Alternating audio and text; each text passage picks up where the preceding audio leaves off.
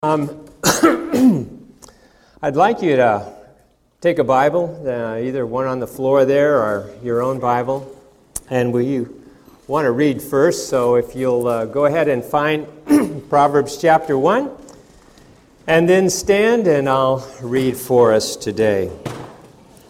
Proverbs 1. Oh my goodness. I should read it off of this because it might. Uh... No, this is good. All right. Listen, my son, to your father's instruction, and do not forsake your mother's teaching. For they are a garland to grace your head, and a chain to adorn your neck. My son, if sinful men entice you, do not give in to them. If they say, Come along with us, let's lie in wait for innocent blood, let's ambush some harmless soul, let's swallow them alive like the grave and whole like those who go down to the pit. We will get all sorts of valuable things and fill our houses with plunder. Cast lots with us. We will all share the loot. My son, do not go along with them. Do not set foot on their paths for their feet rush to evil. They are swift to shed blood. How useless to spread a net where every bird can see it. These men lie in wait for their own blood, they ambush only themselves, and such are the paths of all of those who go after ill gotten gain. It takes away the life of those who get it. This is God's word. Amen and amen. Please be seated. You know, I thought about uh, this passage a great deal this past week, and I um, got to ask you a question. Did you ever choose to do something that was a little bit suspect, uh, only to follow through with it and regret it later? Uh, this would certainly be me, uh, particularly on one occasion when I was uh, perhaps not much older than most of this group uh, here to my right. I was uh, going from point A to point B on a Vespa scooter. I'm not sure if you're familiar with a Vespa. Uh, it, scooters are very popular in parts of South Asia, uh, and they're making a bit of a comeback here in the United States as well. But I was, oh, perhaps uh, 17, 18 years old, and I was going along the highway on my Vespa Vespa scooter and I decided to take a shortcut. It was kind of a dirt field, a dirt path between two main roads. And so I started, and it got a little bit bumpy and so forth, but I saw up ahead uh, two mounds that were pretty close together, about four feet high or so. And you know, you go up and uh, down and then up like that kind of a thing. And I'd seen some motocross on TV. and so I thought, you know, this is my opportunity here. And I, the idea was I'm going to gas out on this little motor scooter, go up the first hill, sail over the ditch, and then come down on the downhill side of the second mound. And so I hit it. And uh, the problem, of course, is that all of the weight of a Vespa is in the back. It's where the engine is. And so when instead of going up like this, I actually went up and then went like this when I was airborne. And uh, the motor scooter and I landed in a pile right in the ditch there before, between the two mounds. And uh, thankfully, I, I was okay, and a few scratches on the motor scooter, but it was okay as well. And I said, You know, I'm never going to do that again. And uh, that's one of the things that I've kept my promise. I, I haven't done that. Years later, I, I related that story to my four sons, and I said, Hear, my son, your father's instruction. if you're on a motor scooter and the the mound, uh, the trail entices you to jump, do not consent type thing. Uh, you know, our life experiences as uh, moms and dads uh, can be both positive and uh, negative, and it can serve, both the positive and the negative can serve as teaching tools uh, for our sons and for our daughters. And if they listen, they'll be spared a great deal of aggravation and trouble and pain and a whole lot better off for it. Now, in the first nine chapters of Proverbs, as I'd mentioned before, it really uh, is all about a mom and a dad giving instructions to their sons and their daughters to live wisely. And it's extremely easy to feel a measure of guilt as a parent when it comes to child rearing. If my four sons were here today, they're all grown, and if they were to stand on this stage and look out at you, they could testify of my own uh, paternal inadequacies. And in case you're wondering, the answer is no. I, am not going to invite them to do that. Uh, you know, but they, they easily could. Uh, you know, but uh, they have given Suzanne and I a number of grandchildren. And uh, uh, in case you're wondering, the answer is yes. We're doing a lot better job second time around. And so it's God's gracious way of, of helping us uh, continue to grow in wisdom and in grace. You know, it takes the input of many people to raise a godly seed here. And uh, it's not just parents, but the body of Christ. And uh, I'm so thankful, as uh, many of you are, for the adults that have worked hard to build into our, our young people, our youth, uh, our, our, small children. And, you know, the, the body or the family of, of Christ can serve as something of a, uh, of a life preserver to the uh, organic uh, family itself. Uh, we can do those kinds of things. And that's. Um, uh, will keep us from throwing in the towel during those tough times. Now, our passage today, as uh, mentioned by Fidel, is the subject of peer pressure, which means that we're just talking about front page news and everybody knows what it's all about. But it says in verse 8 Hear, my son, your father's instruction, and do not forsake your mother's teaching. Uh, so, child training, youth, teenagers, college students is um, always encased in the metric of love and affection. Now, some associate child training with the rod, you know. Uh, beat the, you know, use the rod or spoil the child. Uh, beat the child, he will not die, type thing. But in reality, you know, if, if you have a, a, son or a daughter who's incorrigible for a little bit of time, uh, they may need an occasional swat on the bum, so to speak, you know. But wise children really, they don't need that. Sometimes you can just look at them and talk to them. And uh, the reason for following parental training is given to us in verse 9. It promotes an attractive life, and it says there it's a graceful wreath to your head and ornaments around your neck.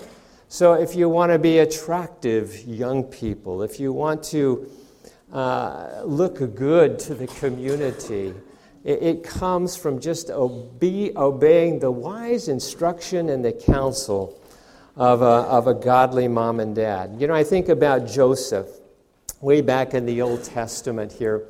When he was uh, given a position of real authority by the Pharaoh of Egypt uh, during that time, when he was uh, really second in command. The Pharaoh took off his signet ring and gave it to him, and then dressed him in fine linen, and then gave him a gold necklace which he wore during this time in which he was ruling the nation of Egypt right under Pharaoh himself. And that was a gift of honor, all of those gifts that the Pharaoh gave to Joseph. And so it will be the same way for the young person that heeds the counsel of wise parents. You see, wise counsel doesn't straitjacket freedom, it broadens it. Now, the admonition comes in verse 10. So if you want to look at that, it says, My son, if sinners entice you, do not consent. Two very important terms are there. The first word is the word sinners, and it's in the plural form, which means, which implies, at least to me, that a single voice can oftentimes be easily resisted. But a, a, a common call from a number of individuals is sometimes really difficult to resist. It becomes a very formidable force. Now, all of us sin, but the word for sinner here is used for a hardened a criminal that just uh, habitually engaged in all kinds of deviant behavior. Uh, it doesn't reflect the whole of, com- uh, of humanity. We're, we're all sinners, and we understand that, but this is a, a special term that goes way beyond that. Uh, it refers to hardened individuals who habitually engage in deviant behavior, and what the mom and the dad are doing is to stay away from that element. Mark Twain put it well it's a whole lot easier to stay out than it is to get out. Now, the second term, the first term is sinners, the second term is the word entice, and it's a fisherman's term. Uh, and it's very significant. It doesn't suggest outward force, but inward allurement. For instance, the worm on the end of a hook entices the fish to bite down by accenting the pleasures and concealing the consequences. You see, the fish thinks that he's about ready to get a meal, when in reality, he's about ready to become a meal. And sin promises life.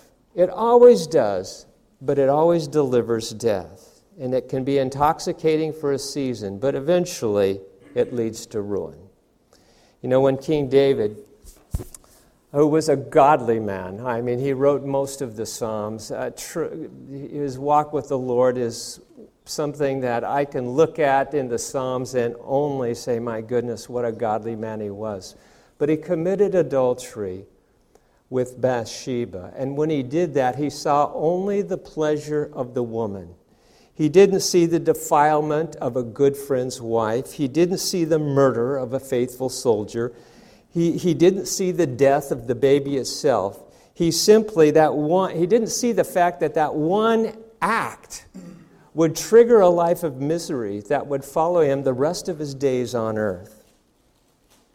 And so we ask the questions well, what in the world are the enticements put forth to a young man, for instance, to get into a malicious orbit by those who dishonor the Lord?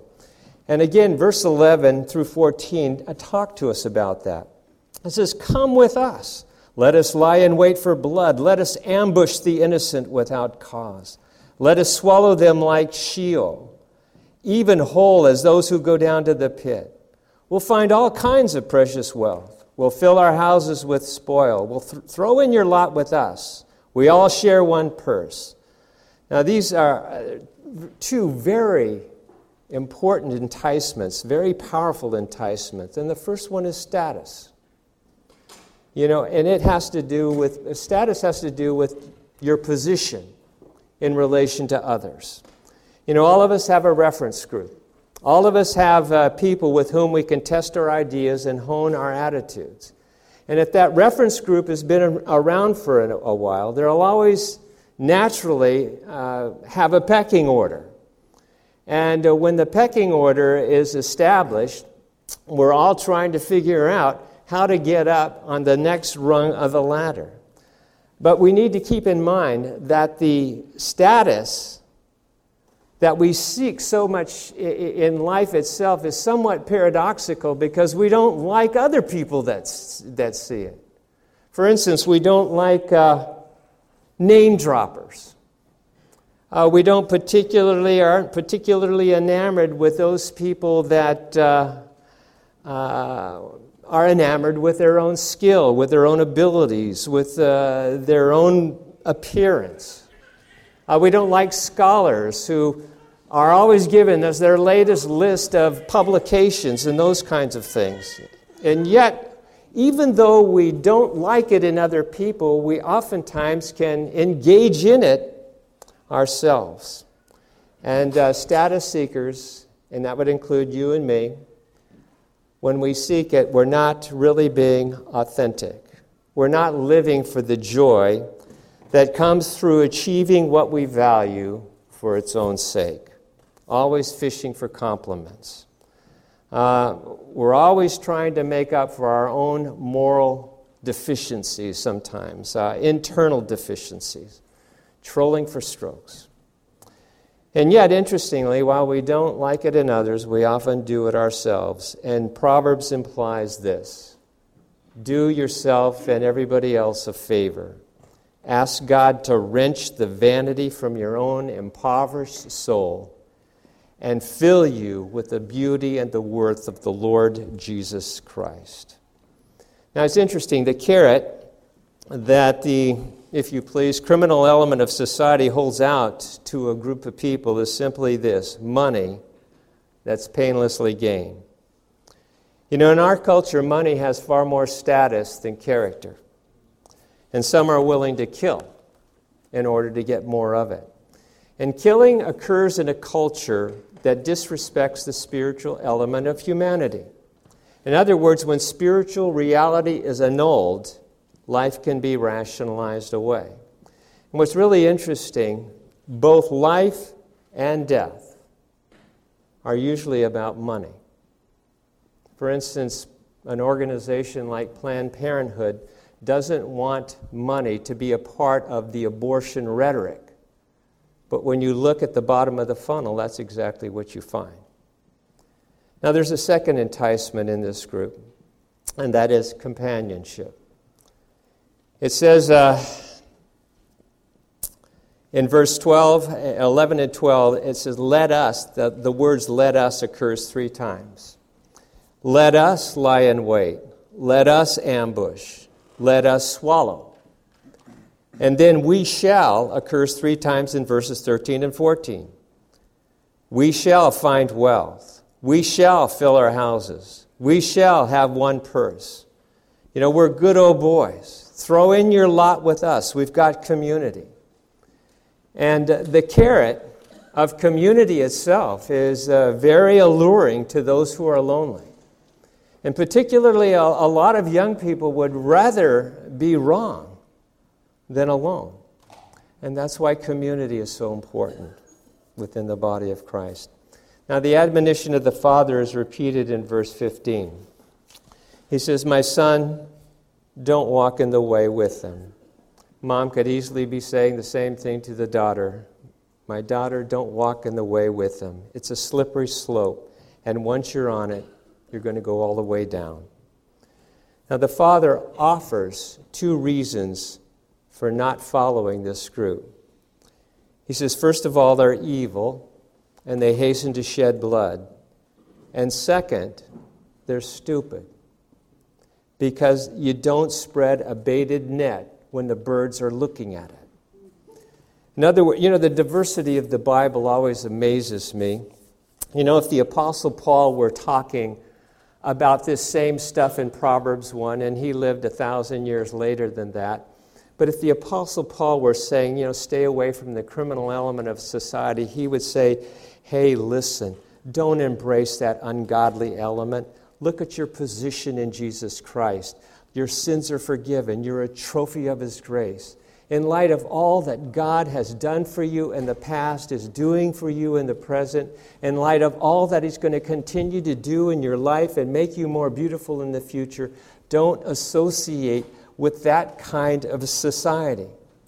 Now, Solomon, on the other, that was Paul, but Solomon, on the other hand, who lived 3,000 years ago, he says kind of the same thing, but he does it a little bit differently than Paul. He says, they're stupid. They're dumber than birds. Even birds know to avoid a, a trap that they see actually being built. But the criminal is unaware of his own destruction and the fact that he isn't creating it. Now, the moral of the Father's exhortation is found in verse 19. So are the ways of everyone who gains by violence. You know, Solomon had a dad, and his dad is even more famous than Solomon, I think, and that would be David.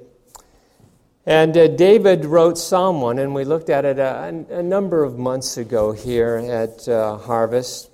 But in Psalm 1, David says this Blessed is the one who does not walk in the counsel of the wicked, who does not uh, stand in the path of sinners, and who does not sit in the seat of scoffers. what you see in that particular line there is the downward movement from walking to standing to sitting. And uh, ultimately, it involves greater and greater involvement with evil, illustrated in the life of Lot. Lot is a, a character that's mentioned in the book of Genesis. He was a nephew of Abraham.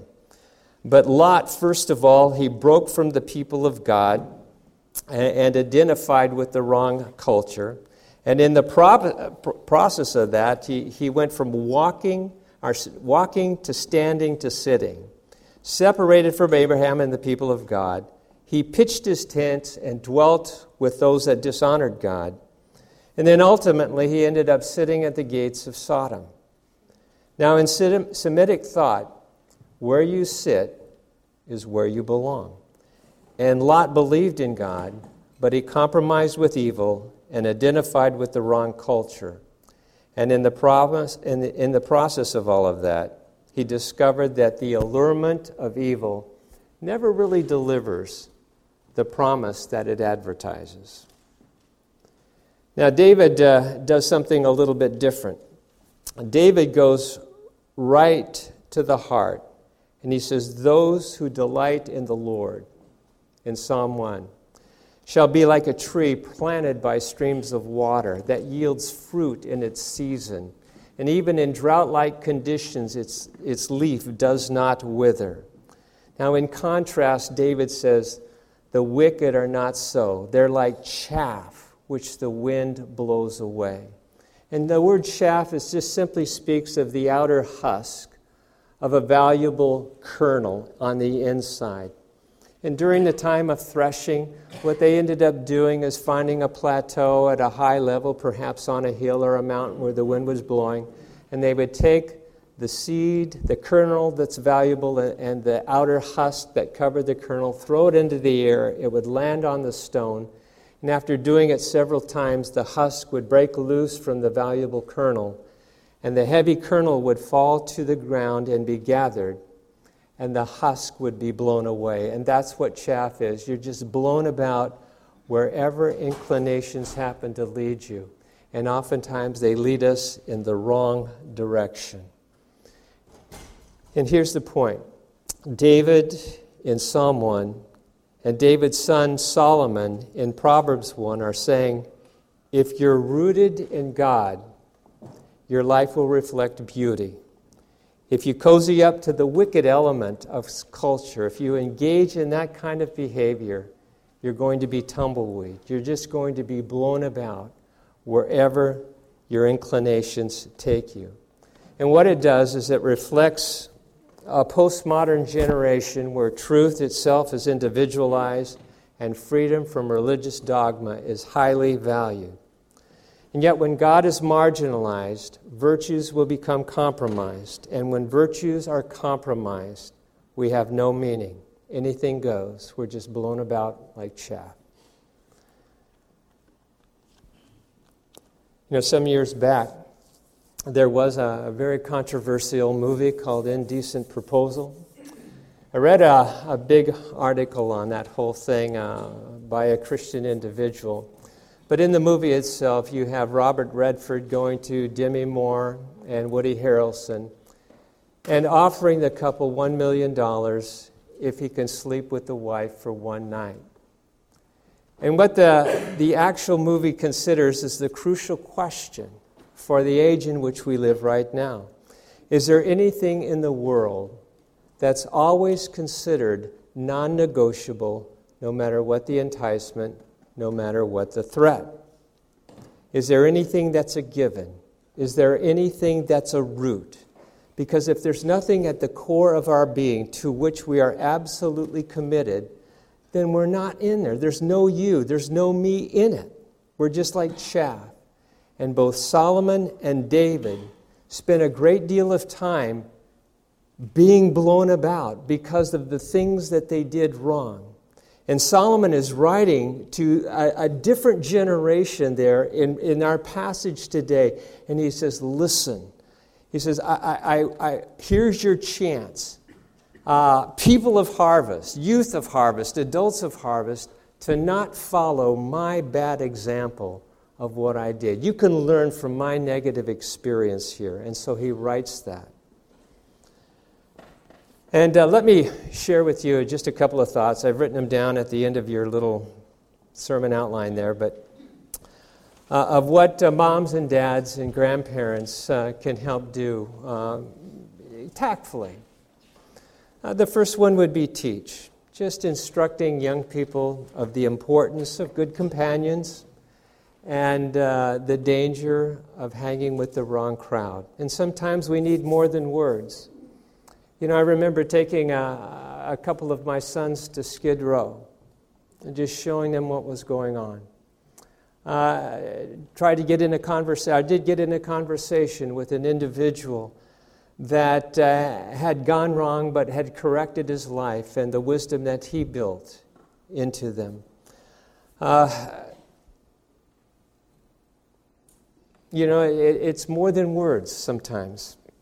Uh, you know, we meet together each Lord's Day under the not under the pretense that our lives are together. You know, we've walked in here today having made all kinds of mistakes this past week and kind of doing this and says, "Oh my God, I've got to go back and make things right," and so forth. And the great thing is, is that we meet here under the reality that we're not all together, and because of the honesty that we can have for one another, we can create a very powerful community where life is really real, and people can come in in any raw fashion that they want to come in or have to come in and know that they're going to be amongst those that are just making progress like they themselves are. So, you know, giving a spiritual anchor to young people. So, teach is one. Another one would be model. Uh, live out your convictions. Cultivate our, our refusal skills as parents itself. You know, kids are smart. And they don't demand perfection, but they do appreciate authenticity amongst their mom and dad. And then the third one is trust, because things don't always work out the way that we want. Even when we're committed, even when we do all of the right things.